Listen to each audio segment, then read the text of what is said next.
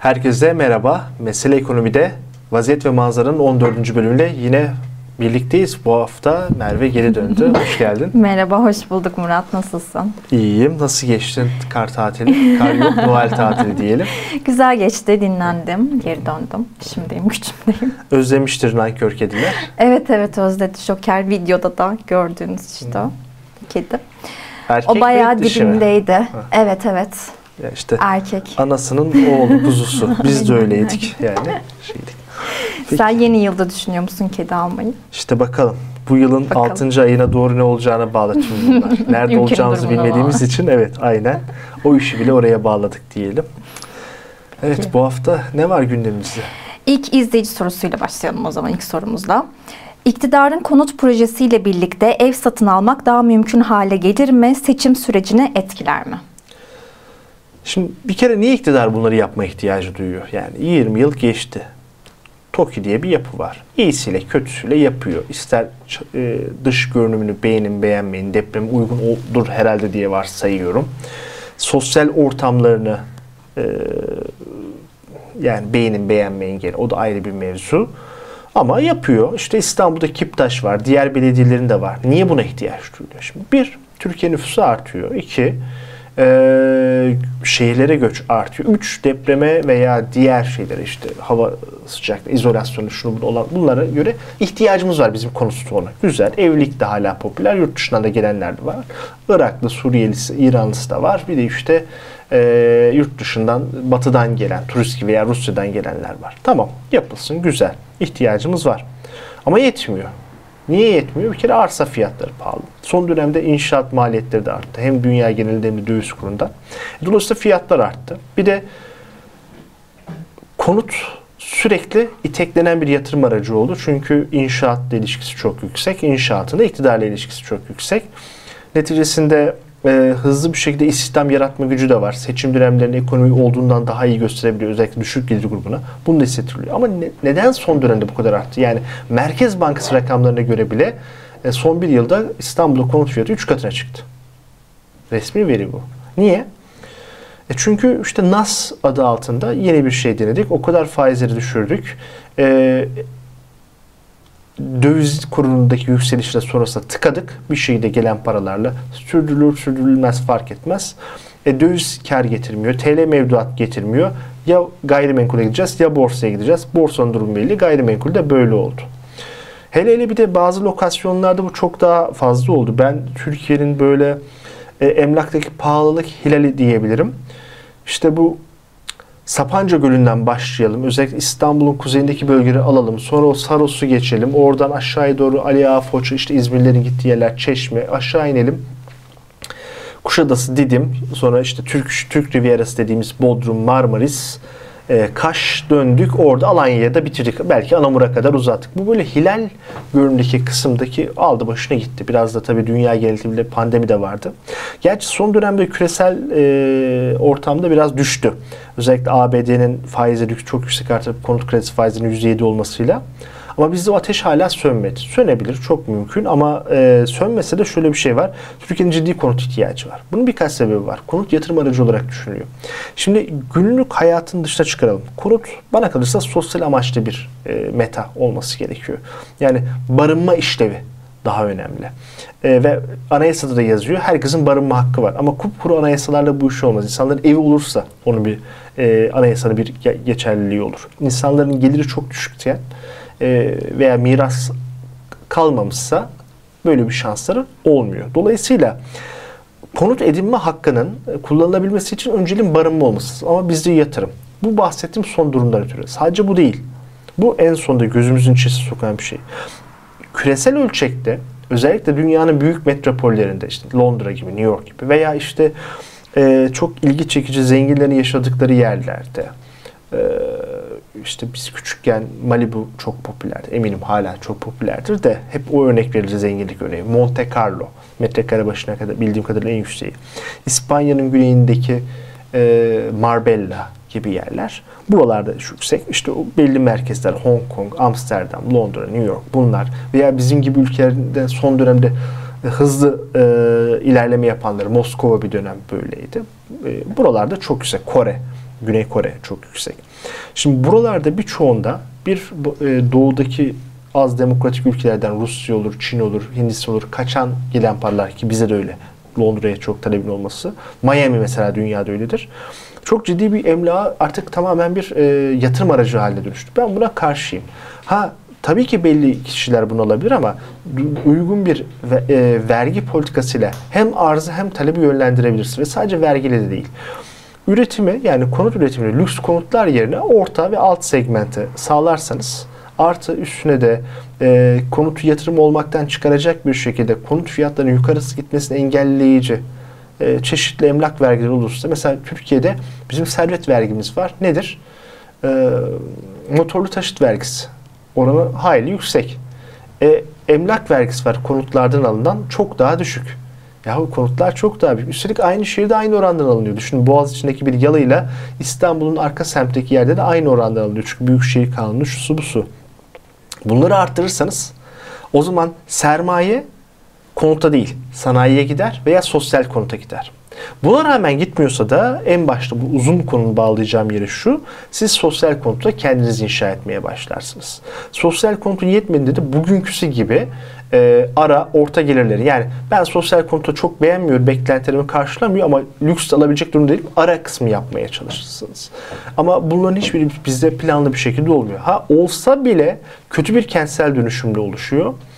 E, veya e, altyapısı eksik oluyor. Mesela şimdi burada bir sürü yer yapıldı. Otoparkları yok.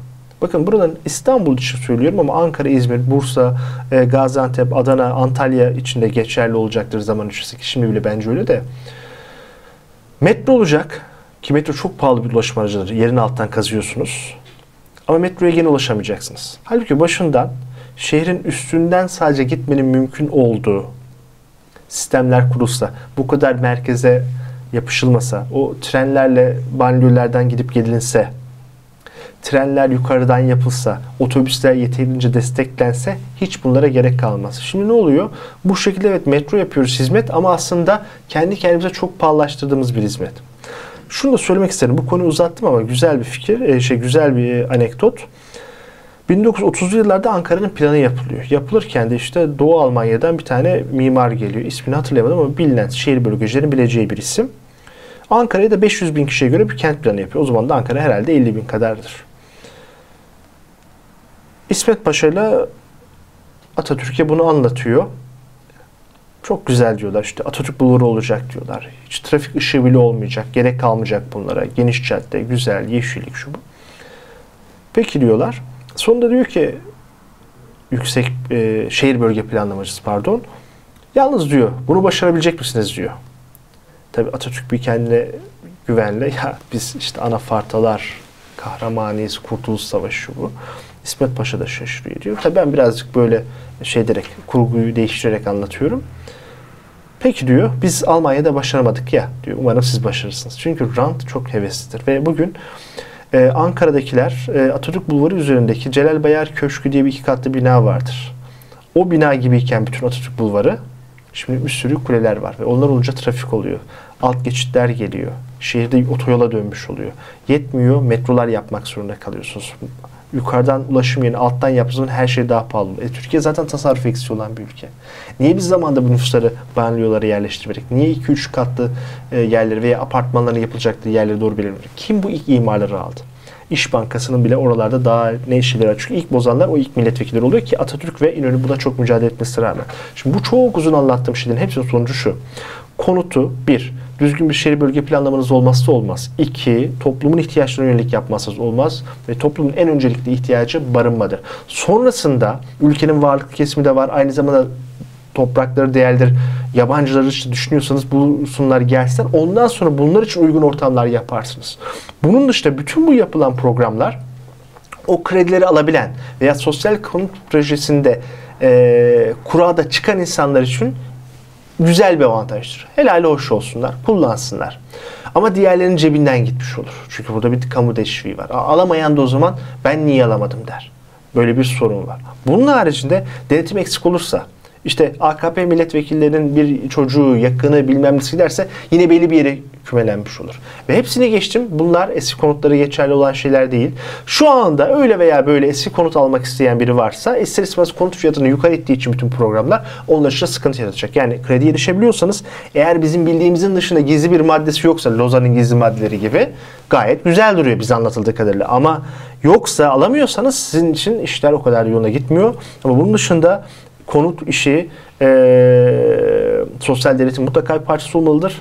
Bir, uygun ortam yaratılmalıdır. Yani arz ve talep buna dengeli bir şekilde olmalıdır. Yetmediği yerde sosyal konut yapılmalıdır ve o sosyal konutlarda çok iyi altyapıyla ve sosyal ortamlarla birlikte hani okulda olacak, spor salonunda olacak ki insanlar kilo almayacaklar. İnsanlar e, düzgün beslenecekler. Güzel koşullar olacak. Sosyal alanlarda vakit geçirmek için gidip de pahalı kafelere vermeyecekler. Parkta oturacaklar. Kilo almayacaklar. Sağlık sistemi daha zorlayacaklar. Şimdi bunlar çok detay gibi geliyor ama öyle değil işte. Neticesinde bunlar e, ekonominin uzun vadeli potansiyelini yani tasarruf yapma niteliğini arttıran şeyler. Diğer türlü hepimiz olur. Dişimizi fırçalamazsak herkesin dişi çürük olur. Sonra işte plant, e, implanta gideriz. E, bu esnada e, diş hekimlerine iyi para kazanırız. Hadi onlar bizim vatandaşımız kazansınlar. E, dışarıdan bunların teknolojisine ciddi bir para veriyoruz. O paraların hepsi ithalat. E, biz aslında bu paralarla e, fin, e, kalkınma finansmanı sağlamamız gereken gittik ne yaptık? Diş fırçalama bedeli ödedik. Bunlar küçük gibi geliyor. Değil. Röntgende de var bizde bunlar ama dediğim gibi sağlığın veya birçok böyle şehir planlamacılığın kalkınmaya fayda etmesi e, bizzat bir e, artıdan öte zararını azaltarak yani tasarruf sağlayarak olur. O yüzden de bu konu çok önemlidir. Peki ikinci soruya geçiyorum. Bu hafta enflasyon açıklandı senin de bildiğin üzere. Zincir marketlerden fiyatları sabitleme haberleri geldi. Bakan Nebati de enflasyon sorunu çözüldü diyor. Sorun çözüldü mü? Enflasyon sorunu %65'teyken o da TÜİK'e göre ve baz etkisi de düşmüş. Nasıl e, çözülecek? Zaten 20 yıllık enflasyon olmuş %1100. Sadece son 5 yılda %250 civarında bir enflasyon var. Şu anda geçtiğimiz ay bile %1.19 artmış. Ki bu da TÜİK'e göre ben hiç ikna değilim. Ama velev ki doğru olsun. Daha hiç oralarda değiliz. Her şeyi geçelim. Öngörülerimizi geçelim. Biz muhalifiz ve yanlıyız diyelim devletin yani hükümete bağlı olan e, Hazine ve Maliye Bakanlığı'yla e, Strateji ve Bütçe Başkanlığı orta vadeli plan hazırlıyor. Oradaki hedef %20'lerde.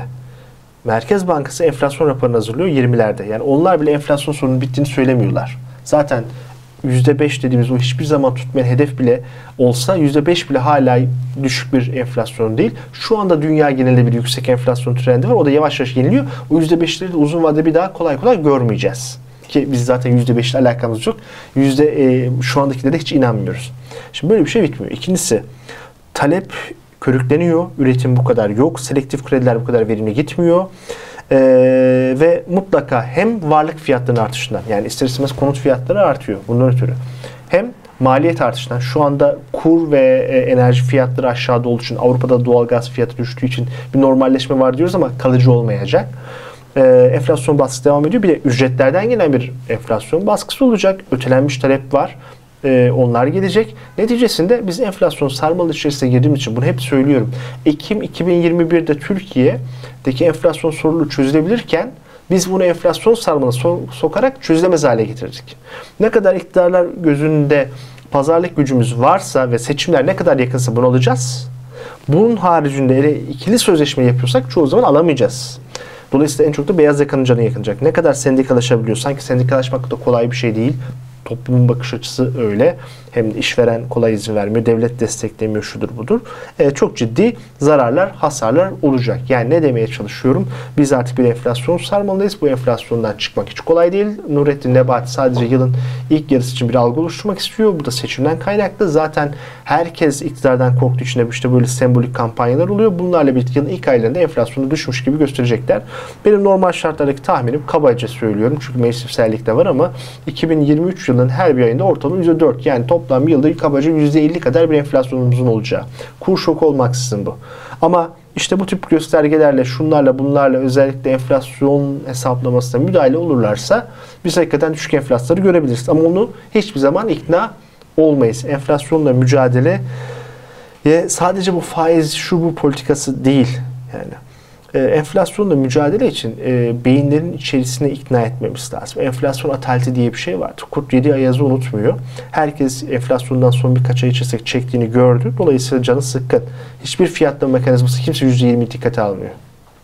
Böyle bir ortamda e, enflasyonu bu kadar hızlı durduramazsınız. Nereden biliyoruz? Bunu bizzat yaşamış bir ülkenin evladı olarak 90'lı yılların Türk genci olarak biliyorum çocuğu diyeyim hatta. Dolayısıyla enflasyonla mücadeleyi kazanmadığımız gibi kazanmadığımızda yılın ikinci yarısında en geç hiç olmadı 2024'te ama o zamana kalmayacaktır. Maalesef öğreneceğiz.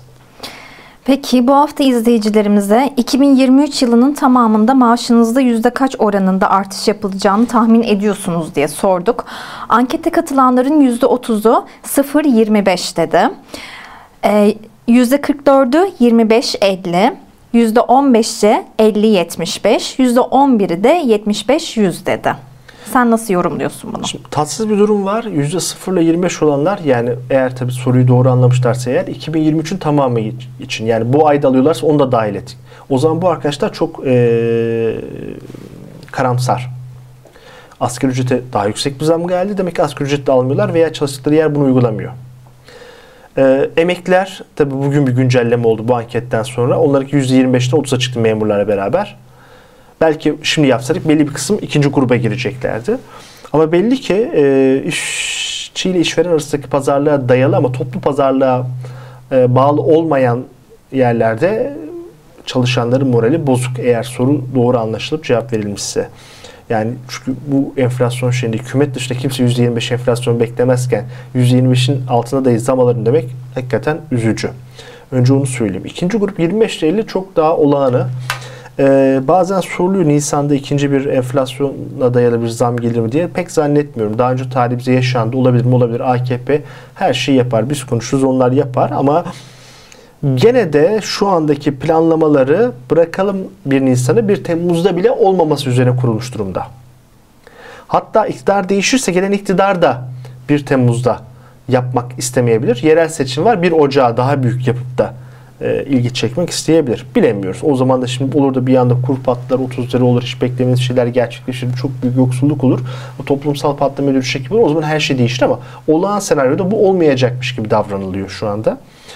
Ee, yine de e, bu yıl başındaki e, asgari ücret zammı artı diğer zamlardan ötürü benim de beklentim 125'te 50'nin daha büyük olacağı da genel grup o.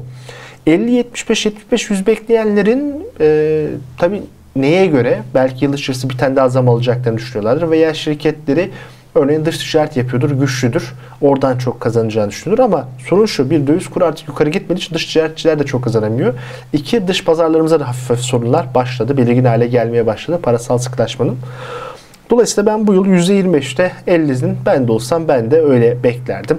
25'in altında yani kötü niyetli işveren derdim. 50'nin üstünde ah keşke olsa uygun koşullar derdim. E, kimse fazla paraya hayır demez. Zaten fazla paraya hazır diye, hayır diyebilecek kadar durumda da gelmiş hiçbirimiz değiliz. Ama e, sanıyorum e, 2023 yılının tabiatı böyle gelişecek. Ama 2024'te bir kere daha bunlar yukarı doğru çekilebilir. O da muhtemelen son kez olur. Peki son olarak e, hayat pahalılığıyla mücadele edebilir miyiz diye sorayım. Edemeyiz çünkü cevabı bu soruda saklı. Yani enflasyon sarmalındayız. E, işte köpeğin başına bağlanmış havucu bir türlü yakalamaya çalışması ama yakalayamaması misali. Bu böyle. Sağlam bir duvara çarpmadan bu iş durmayacak. Bu duvar bu yılın ilk yarısında mı olur? Şu anda eğer parayı gerçekten bulmuşlarsa muhtemelen olmaz ikinci yarısına kadar. Belki iktidar değişir, farklı bir şey olur bilemeyiz ama 2024'de de bırakılabilir. Ama az ihtimal. Bırakmak gittikçe zorlaşıyor. İşte bu ortamda yeni bir kur şoku olmaksızın da satın alma gücünü korumak zor. Bir de şöyle bir şey var. Bu işlerden faydalananlar var. İşte konuttan faydalananlar var. İşte sanayici başka bir şeyden faydalanıyor. Bu esnada siz gelirinizden bir şey kaybetmeseniz bile başkası çok fazla kazandığı zaman denge bozulabiliyor. Bu bireyler olduğu zaman çok önemli değil. Ya varsın kazansın hiç mühim değil dersin. Ama büyükler kazandığı zaman sorun. İşte mesela ee, çok kazananın arabası iyi olacak. Yani çok kazananın çocuğu iyi okula gidecek. Böyle bir ortamda sadece bunu para olarak bozmuyorum. Genel statüyü bozuyorlar. Ee, hayat standartını genel bozuyorlar. Bunun haricinde ama e, bu zincir marketlere baskı yaparak işte örtülü rezerv satışları kuru tutarak bu yıl böyle geçmez. Dolayısıyla hayat pahalılığında bizim e, kalıcı olarak çözmemiz bu şekilde mümkün Değil. Zaten ülkeler de boşuna enflasyon hedeflemesi yapmıyorlar. Enflasyon hedeflemesinin eleştirilebilir yanları var. Çok teknik bir konu. Şu an Türkiye için bu konular lüks girmeyeceğim. Merkez Bankası'nın bağımsızlığını eleştirilen ve haklı olan tarafları gibi. Ee, ben kurumsallaşması taraftarıyım çünkü. Ama e, biz oralarda hiç değiliz. Keşke oralarda olsak. Şu anda e, çok ciddi bir enflasyon sarmalı içerisindeyiz. Bu sarmalın içerisindeyken enflasyon hedeflemesi maalesef şart oluyor. Enflasyon hedeflemesinde de yani şöyle %50 dolayındaki bir enflasyon hata payı %40 ile 60 arasındadır. %5 iken %4 ile 6. Basitleştirerek veriyorum bu örneği. Yani birine mesela sen e, bana kredi kullandırdın %40 ile ama %60 çıktı. %20 cebe kar attım. Bu ekonomide çok büyük bir verimsizlik ve servet dağılımı, gelir dağılımı demektir. Ama %4 ile kullandırdım ben 6 kazandım. 2 puanla büyük iş değişmez. İşte o yüzden yüksek enflasyon iyi değildir. Enflasyon hedeflemesi önemlidir. Enflasyon aşağı tutması lazım. Yoksa herkese enflasyon %1000 olsun ama herkesin her şeyi maaşı %1000 artsın. Öyle bir dünya var mı? Yok. Herkesin ücreti artmıyor. Herkes aynı faizden faydalanamıyor. Herkes aynı faizi ödemiyor. Krediyi kullanamıyor. Herkesin varlığı farklı. Evi olan farklı etkileniyor. Arabası olan farklı etkileniyor. Hiçbir şey olmayan en çok zarar görüyor. Dolayısıyla bütün bunları bir gerçekçi olun ve herkesin maaş pazarda aynı değil. Dolayısıyla bu esnada bizim e, üzülerek söylüyorum ki satın alma gücümüzü kalıcı şekilde koruma şansımız yok. Ha, yatırımlarımızdan başarılı olursak ne aladır? Ayrı bir konudur ama yatırım larımızda başarılı olabilmek için bile bir koşul var. Yatırımlarınızın olması. Ülkenin önemli bir kısmının varlığı yok. Varlığı olmayan insanların da yatırımlarıyla e, kendileri hayat pahalılığından korumaları maalesef ki mümkün değil. Peki Murat ağzına sağlık. Teşekkür ederim. Gene bu haftada e, tatsız konuları konuştuk. Tek bir tek kedinin e, tadı damağımızda kaldı diyelim. Öyleyse bir sonraki hafta yine görüşmek dileğiyle. Hoşçakalın. Hoşçakalın.